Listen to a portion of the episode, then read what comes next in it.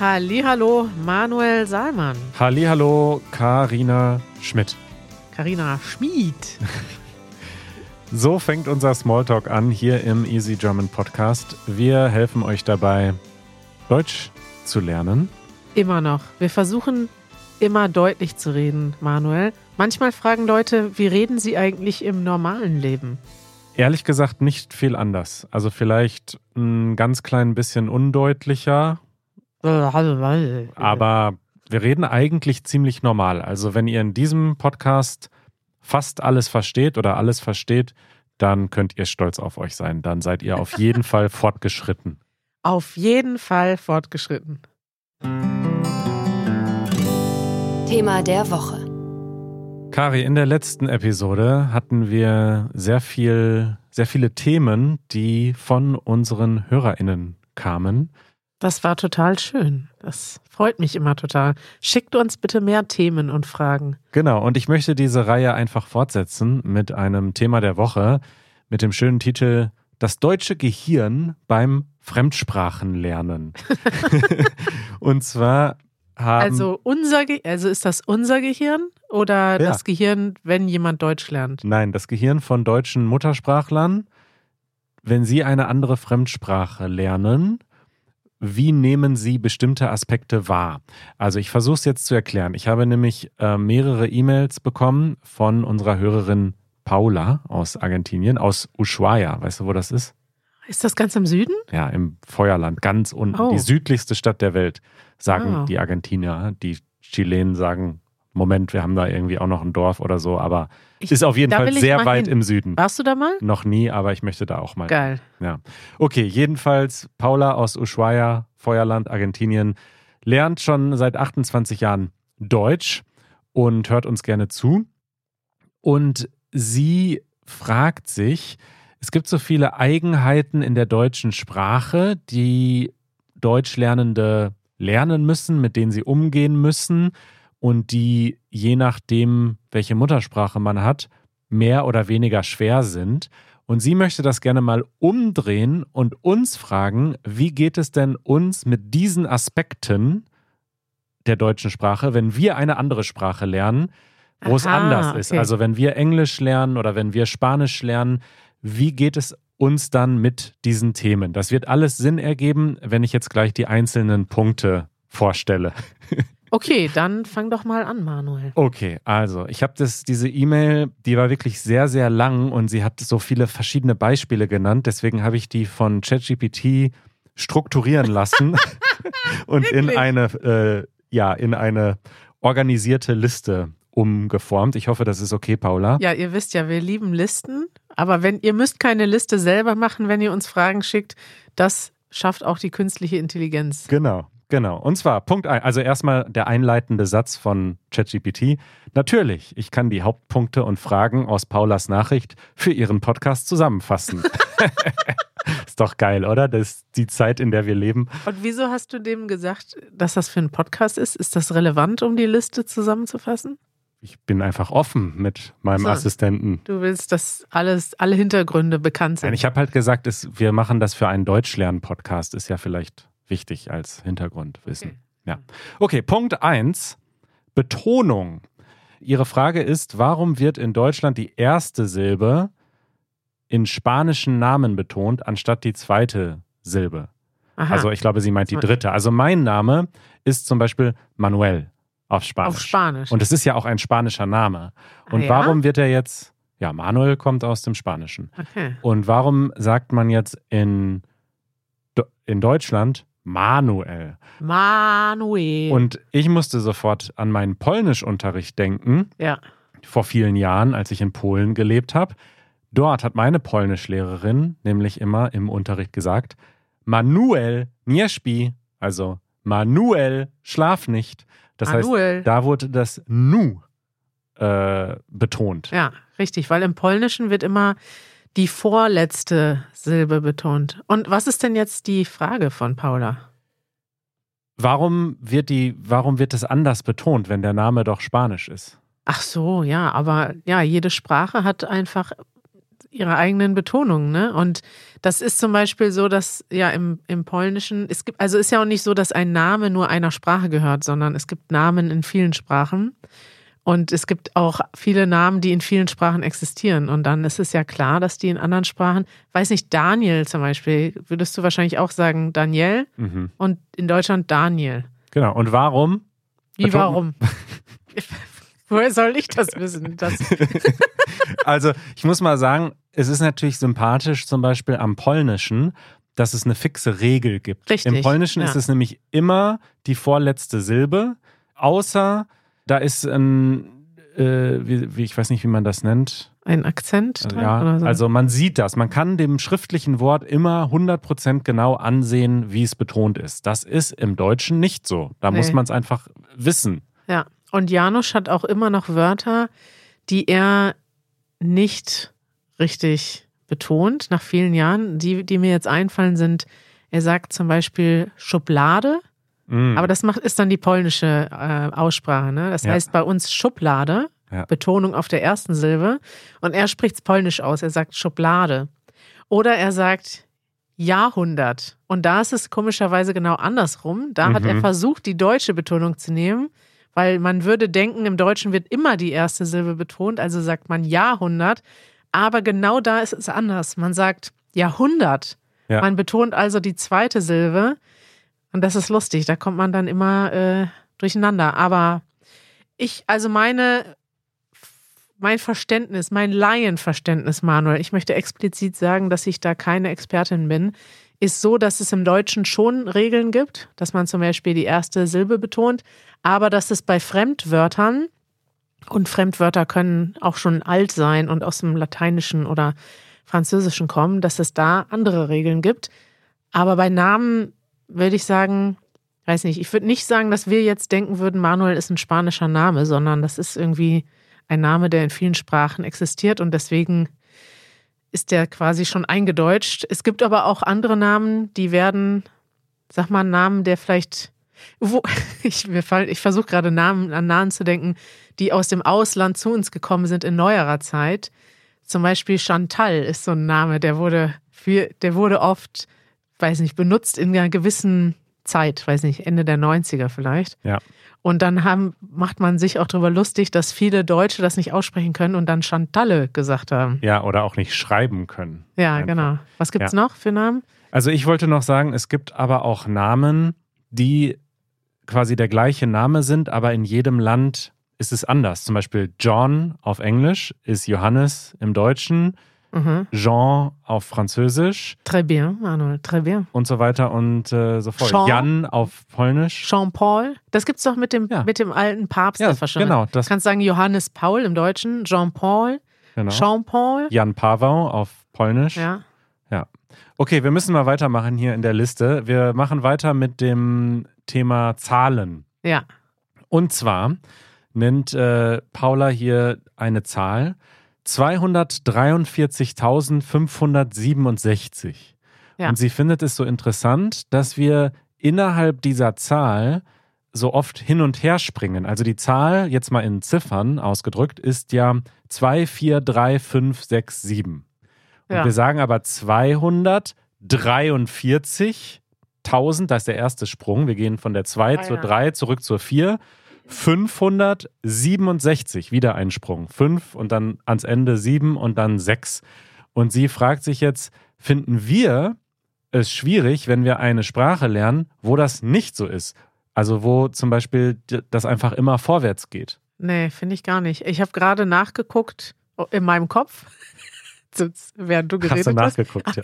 habe ich nachgeguckt, wie das im Englischen ist, weil mir war das schon nicht bewusst. Aber ta- tatsächlich, im Englischen sagst du 243.000, also in der richtigen Reihenfolge, und im Deutschen 243.000. Ja. Stimmt, aber ich denke, weiß nicht, das sind für mich so einfache Sachen, die lernt man einmal und dann weiß man das, oder? Ich glaube nicht, dass man da jetzt noch, ich, also ich mache da jetzt im Englischen nicht noch später Fehler.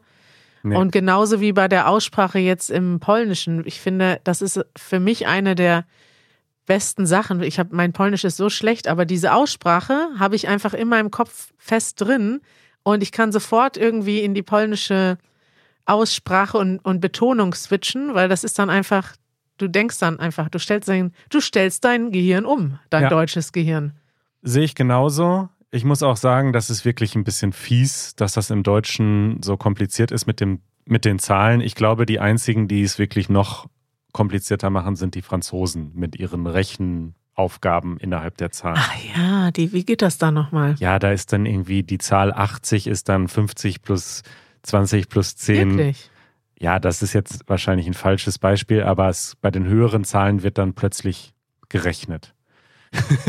das ist wirklich schon absurd. Ach stimmt, 80 heißt 80, also 4 mal 20 Ja, eigentlich. 4 mal 20. Ja, das ist irgendwie Total dumm, ne? absurd, ja. Okay. Aber ist auch, kann man sich doch merken, wenn man das mal gelernt hat. ja, man muss halt Mathe üben nebenbei. Punkt 3, Geschlecht der Nomen. Und zwar fragt sie, wie reagieren wir darauf, wenn wir feststellen, dass andere Sprachen zum Beispiel nur zwei Geschlechter haben? Ja, da sind wir völlig Denken- durcheinander mit unserem Denken wir Gehirn. dann, Moment, ich brauche drei Geschlechter bei den Nomen, um irgendwie Ja. glücklich zu sein, oder akzeptieren wir das einfach? Äh, das akzeptieren wir einfach. Im Niederländischen ist das so. Da gibt es nur de und het. Also Ja. das gibt zum Beispiel kein der und die, sondern das ist ein gemeinsamer, ähm, no, ein gemeinsamer Artikel.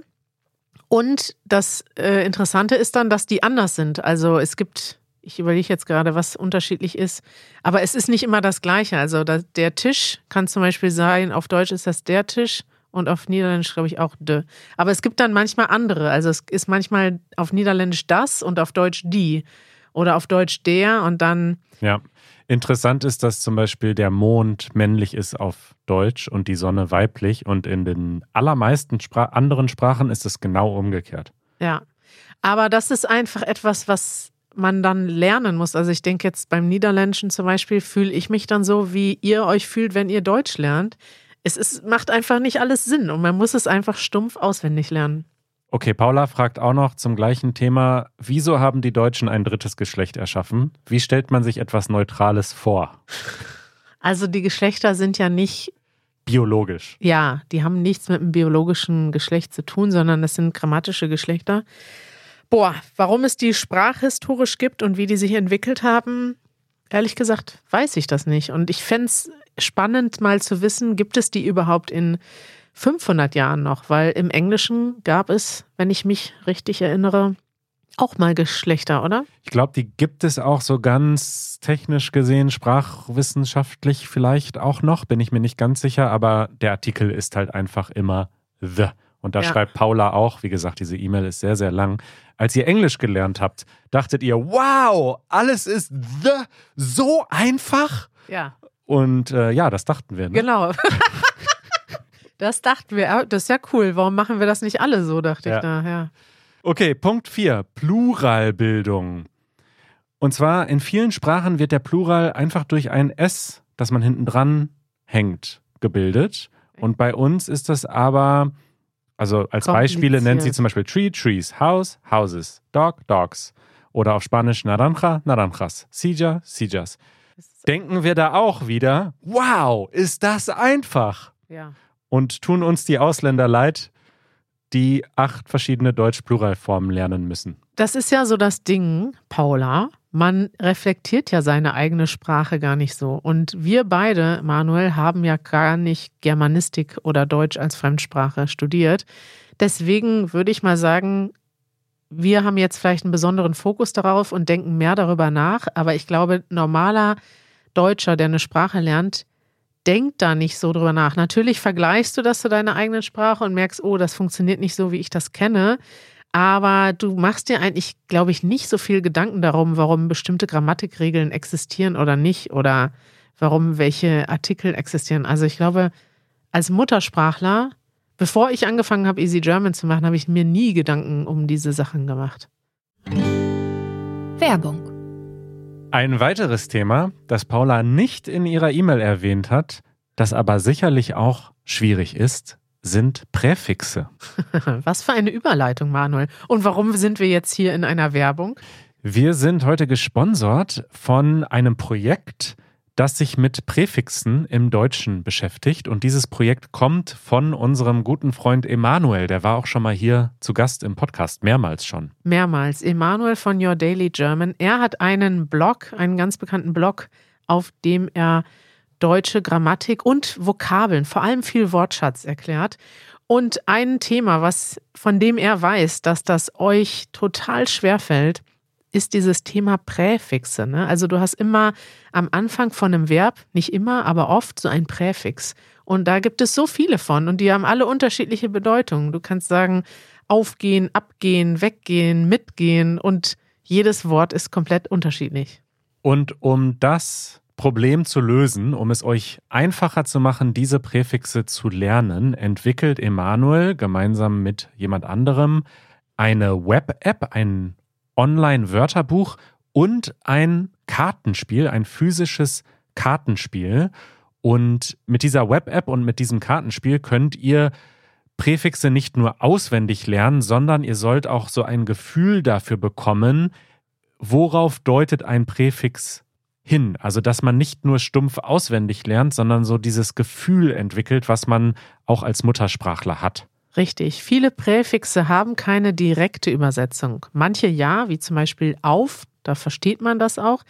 Andere haben aber keine direkte Übersetzung. Sie transportieren aber ein Gefühl.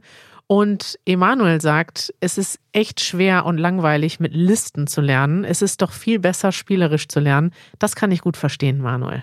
Ich kann das auch gut verstehen. Ich finde, das ist ein super spannendes Projekt. Ihr könnt die Entwicklung dieses Projektes unterstützen auf einer Kickstarter-Kampagne und je nachdem, wie viel Geld ihr dort beisteuert, bekommt ihr dann auch Zugang zu der Web-App und ihr bekommt vielleicht sogar das Kartenspiel physisch zugeschickt. Und ihr findet diese Kickstarter-Kampagne über easygerman.org slash Emanuel. Also mein Name mit einem E davor. Wie ein, ein digitaler Manuel so. Es Genau. gibt ja ne, das E-Bike und Emanuel ist einfach so wie du, nur in digital. Genau. Emanuel. easygerman.org slash Emanuel. Schaut euch das mal an und wenn ihr Lust habt, unterstützt das Projekt von Emanuel. Und den Link findet ihr natürlich auch in den Shownotes. Punkt 5. Großschreibung von Substantiven. Im Deutschen werden Substantive, auch Nomen genannt, groß geschrieben. Ja. Ich habe ehrlich gesagt früher, so in meinen Teenagerjahren, alles immer klein geschrieben. Ah, Das ja. war so, aber ich glaube, das waren auch so die 90er. Also zum einen hatte man ja keine Smartphones und man hat dann auf diesen Tastaturen mit den, wo, wo es nur die neun Ziffern gab, hat man einfach alles klein geschrieben und abgekürzt, weil es gab ja auch nur SMS und die haben immer gleich 19 Pfennig gekostet oder so. Jetzt gehst du aber weit zurück. Und ich habe dann aber auch E-Mails, wo man ja leicht groß und klein schreiben kann, klein geschrieben, weil ich das stilistisch schön fand. Ach, echt? Das Verrückt, oder? Total verrückt, Manuel. Ich mache das immer noch, dass ich im Deutschen klein schreibe, wenn ich WhatsApp-Nachrichten schreibe, wenn ich ähm, bei Slack auch Nachrichten. Manchmal denke ich darüber nach. In unserem Slack, also wir haben ein, eine Chatgruppe für die Easy German Mitarbeiter, schreibe ich manchmal nicht ganz korrektes Deutsch. Manuel. Ist das zu viel verlangt, die Shift-Taste, die Umschalt-Taste zu benutzen, um ein Wort groß zu schreiben? Wenn ich dann schnell eine Nachricht schicke an irgendwen, dann achte ich nicht immer auf die Rechtschreibung. Also was als erstes für mich wegfällt, ist Großschreibung und Kommasetzung.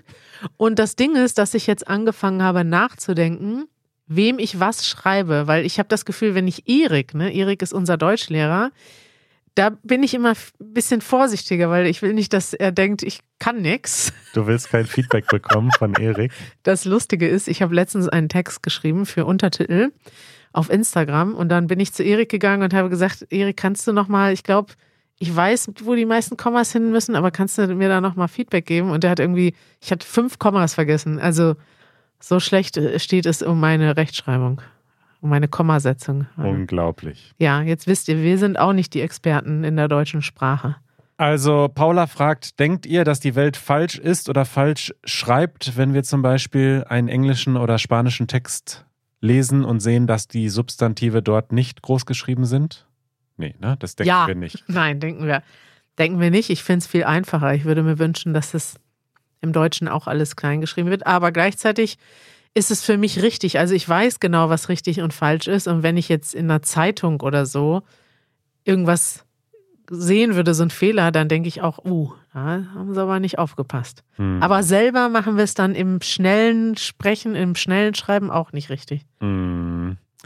Punkt 7, wo sind wir? Ich glaube 7, ist die Verbstellung, Verbposition im Satz. Im Deutschen steht das Verb oft nicht am Anfang des Satzes. Und Paula schreibt, warum muss man bis ans Ende des Satzes warten, um endlich den Satz zu verstehen? Ja. Ich glaube, sie hat hier auch einen, genau, sie hat einen Beispielsatz, den hat sie äh, aus den Nachrichten. Heute werden sich mehrere zuständige Behörden in einer öffentlichen Anhörung den Fragen des für die Geheimdienstkontrolle zuständigen Bundestagsgremiums Stellen. stellen. Guck, der, der Deutsche weiß dann schon, was kommt. Genau, wir konnten das schon ein bisschen vorhersehen, welches Verb dann kommt, aber es stimmt, ne? es ist ein unglaublich langer Satz und ganz am Ende ergibt sich erst, was, worum es überhaupt geht. Ja, ich glaube, das ist für Sprachlernende ähm, sehr schwierig. Aber komplexe Satzstellungen gibt es auch in anderen Sprachen, oder Manuel? Ja, es gibt aber viele Sprachen, die halt sehr viel Flexibilität erlauben. Also als Beispiel wieder schreibt Paula auf Spanisch, morgen gehe ich, Ja. kann man auf Spanisch sagen, mañana yo voy, yo voy mañana, voy yo mañana. Geht alles. Kannst du jedes Wort austauschen an jede Position. Ja, im Deutschen auch. Ich gehe morgen, morgen gehe ich, ich morgen gehe. Geht Das nicht. geht nicht. Das letzte ja, geht nicht. aber Deutsch ist auch flexibler, als man denkt, würde ich mal sowas sagen. Vor allem in der gesprochenen Sprache. Aber klar, es ist, glaube ich, nicht so flexibel wie andere Sprachen. Hm. Okay, also was denkt unser Gehirn, wenn wir solche liberalen Sprachen sehen? Denken wir, also das ist, glaube ich, etwas, wo ich am ehesten aber Schwierigkeiten mit habe. Also das dauert für mich ein bisschen länger, das zu verstehen in einer anderen Sprache. Zum Beispiel im Spanischen habe ich, da bin ich jetzt auch noch nicht so weit beim Lernen, aber da habe ich die Satzstellung wirklich noch nicht durchschaut. Und im Englischen macht mir das auch manchmal noch, manchmal überrascht mich das dann doch noch, wenn ich irgendwie sowas sehe. Äh, aber meistens habe ich, glaube ich, weiß nicht, man stellt sich dann ja um und hat dann irgendwann ein Gespür dafür. Das ist aber ein guter Punkt, denn dass eine Sprache so liberal ist und alles geht, ist erstmal schön, aber oft gibt es dann doch Nuancen in der Bedeutung. Mañana voy und voy mañana hat eine unterschiedliche Betonung auf mich Ja. oder auf morgen. Und das muss man dann wiederum lernen oder ein Gefühl dafür bekommen. Insofern ist das auch Genau. nicht alles so einfach. Ich kann jetzt mal ein Beispiel nennen, das mir aufgefallen ist in der spanischen Sprache. Wie gesagt, da bin ich noch nicht weit, aber das hat mich überfordert. Nämlich, dass manchmal ein Pronomen benutzt wird und manchmal nicht. Also du kannst zum Beispiel im Deutschen sagen, äh, sie geht nach Hause und im Spanischen sagst du Ella va a casa. und kannst du Asia weglassen.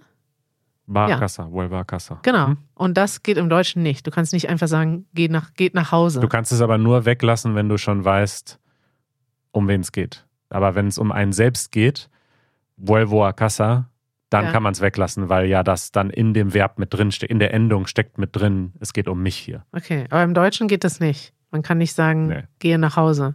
Doch. Geh nach Hause. Ah, okay. Ja, siehst du, weiß nicht. Aber es gibt auch Beispiele, glaube ich, wo es anders ist, weil sonst wäre es mir nicht aufgefallen. Und das hat mich, äh, da, da hatte ich immer eine Frage zu, wo ich dachte, okay, warum wird jetzt hier das Pronomen benutzt und hier aber nicht? Und wo mir aufgefallen ist, es ist ein bisschen anders als im Deutschen. Und Mhm. ja, das sind dann so Sachen, wo man vielleicht länger hängt beim Sprachenlernen, aber irgendwann versteht man es dann hoffentlich. ChatGPT schreibt, diese Punkte könnten interessante Diskussionsthemen für Ihre Podcast-Episode über die Herausforderungen und Wahrnehmungen von Deutschen beim Erlernen neuer Sprachen bieten. War das so? War das eine interessante Diskussion? Ja, ich dachte, die Liste ist noch länger, Manuel. Das ist ja jetzt super schnell zu Ende gegangen. Das ist auf einmal sehr schnell zu Ende gegangen. Schickt uns mal weiter. Gerne lange und wirre E-Mails. Also, Paula, ich will nicht damit ja, sagen, ja, ja, ja. aber die E-Mail war schon sehr lang. Aber ähm, ist kein Problem. Ich sortiere die dann mit ein bisschen Hilfe. Und äh, es Oder- hat Spaß gemacht. Beziehungsweise so, ihr könnt versuchen, die E-Mail kurz zu machen. Wenn ihr das nicht schafft, Dann hat Manuel Dann machen wir das für euch. Hilfe, aber vielleicht geht dann auch was schief bei der Zusammenfassung. Vielleicht war das jetzt gar nicht die Reihenfolge, in der Paula das besprochen haben wollte. Ja, Kari, ich würde sagen, wir machen heute Schluss. Wir machen ein bisschen äh, kürzer die Episode Manuel guckt auf die Uhr. Was, was ist dann da auf der Uhr? Ist da ein neuer Termin? Oder? Auf meiner Uhr ist so einiges. Uhrzeit, Datum, Wetter, Kalorienverbrauch, naja, Timer. wie viel Kalorien hast du heute verbraucht? Äh, warte, ich gucke mal. 287 ist nicht so viel. Nee, aber kann ja noch was werden. 61 Prozent meines Ziels. Hast du deine Ringe schon geschlossen heute? Nee, leider nicht. Auf, in, in Apple Fitness gibt es immer so einen Ring, ne? Wenn du viel läufst, geht er irgendwann Das zu. ist gut. Ich bin total so ein Mensch, ähm, den das motiviert. Auf Englisch sagt man Number go up, glaube ich. Ne? Also wenn, weißt du, wenn ich das irgendwie, mich motiviert es, wenn die Zahl hochgeht oder wenn sich so ein Ring schließt. Also Ah, okay. ich lasse mich motivieren von solchen Statistiken. Finde ich auch sehr gut. Ja. Ja. Kari, bis bald. Schaltet auch beim nächsten Mal wieder ein, wenn wir uns über Sprachenlernen unterhalten und Themen aus unserem Alltag und so weiter und so fort. Bis bald. Tschüss. Tschüss.